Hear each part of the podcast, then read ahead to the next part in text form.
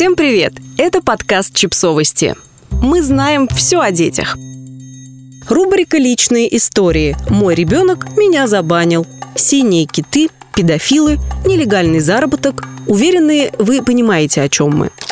Интернет может быть опасным, если не уметь им пользоваться, и желание родителей обезопасить детей вполне объяснимо. Но контролировать интернет и подростков в нем не так просто. Ребенок может создать фейковую страницу или просто забанить всех родственников, но жить с этим можно. Наталья Калашникова, журналистка и мама, поговорила об особенностях отношений подросших детей и родителей в сети с экспертками и своими подписчицами, среди которых есть и девушки-подростки. К сожалению, к дискуссии в Фейсбуке не присоединился ни один отец. Осторожно, вход воспрещен. Подростковый возраст – период, когда тебе могут закрыть доступ чуть ли не в любую часть жизни, например, к личным страницам в сети. И это нормально. Блог – это личная территория подростка. Дети хотят чувствовать себя там свободно и обсуждать со своими друзьями интересное им на своем языке. Сложно их за это винить, ведь мы ждем того же самого. И все равно хочу все знать. Но родители все равно хотят читать своих детей, и это тоже нормально. Мы, взрослые, привыкли считать себя мудрее и верим, что можем уберечь ребенка от опасностей и предотвратить их ошибки. Ведь все мы были подростками и уже знаем подводные камни.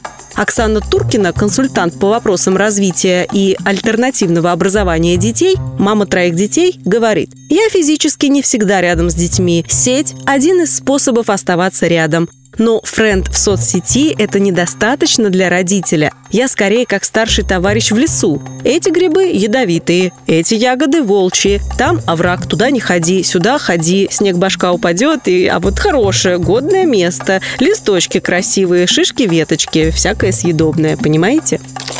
Яна, мама 17-летнего сына. Мой сын в соцсетях с моей помощью осваивал понятие репутации, то есть чьему слову стоит верить, а чьему нет. Они с друзьями давали друг другу игровые пароли, играли друг за друга, советовали магазины. Пару раз он попал на мошенников, потерял деньги. Спрашивал меня, как отличить честных от воров, по каким признакам. Простые истины, говорят подростки. Если уж взрослый общается с подростком в соцсетях, то пусть делает это незаметно и невидимо. И речь не только о понятном и естественном стеснении, но и о соблюдении границ. Личные блоги – это прямой аналог личной комнаты. А если ее нет, то частное пространство в интернете становится еще более важным. Вход только с разрешения, ничего не трогать, а если кто-то в гостях, то вмешиваться только в случае опасности. Злата, 18 лет, дочь известной блогерки. На мой взгляд, в теме три важных момента. Первый – общение со сверстниками и отношения с ними. Мне было бы неприятно, если бы мама писала обо мне на моей странице что-то личное потому что это могут прочитать мои знакомые, с которыми я не хочу делиться некоторого рода подробностями своей жизни. Вроде той самой смешной истории про меня, дошкольницу. А значит, я предпочла бы вообще закрыть от матери страницу. Но у меня есть уверенность, что такого не будет, потому что мое мнение уважают. Второе. Уровень доверия с родителями. То есть, насколько нереально или реально угроза быть осмеянной родителями за мои интересы. Я спокойно репостила на свою страничку контент по своим интересам в 14 лет, чтобы поделиться им с друзьями-сверстниками и не беспокоилась, что мама как-то это раскритикует. Но если бы мою страницу читал мой отец, которому не нравятся мои интересы, я бы постаралась ограничить от него информацию, чтобы не выслушивать упреки, что я люблю что-то не то. Третье.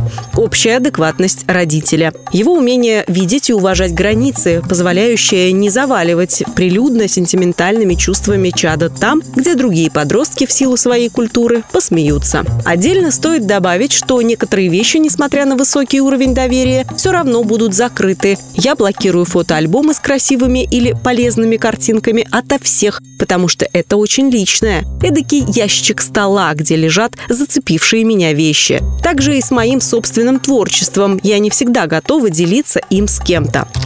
Что делать? Вас забанили или вы подозреваете о скрытой от вас странице? Спокойно. Во-первых, не устраивайте скандалов. Во-вторых, поймите, что это естественная сепарация. А сепарация – это двухсторонний процесс. Как ребенок от вас уходит, так и вы его отпускаете. Да и вообще ваш ребенок уже не ребенок. И в-третьих, скажите ему, что если он попадет в сложную ситуацию, он может к вам прийти, и вы не будете падать в обморок, а первым делом ему поможете.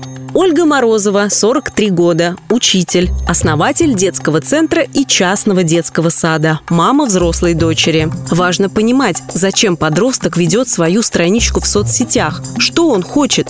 Одобрение? Восхищение? А вы, скорее всего, на творчество на его страничке говорили «фи» или «делом займись», или задели его чувства по отношению к тому, чем он делится в сети, или начинаете им манипулировать, зная все, чем он живет. Вот он и перестал пускать вас в свое интернет-пространство. Я бы в таком случае попросила прощения и попросила разбанить, пообещала не критиковать. Подписывайтесь на подкаст, ставьте лайки и оставляйте комментарии. Ссылки на источники в описании к подкасту. До встречи!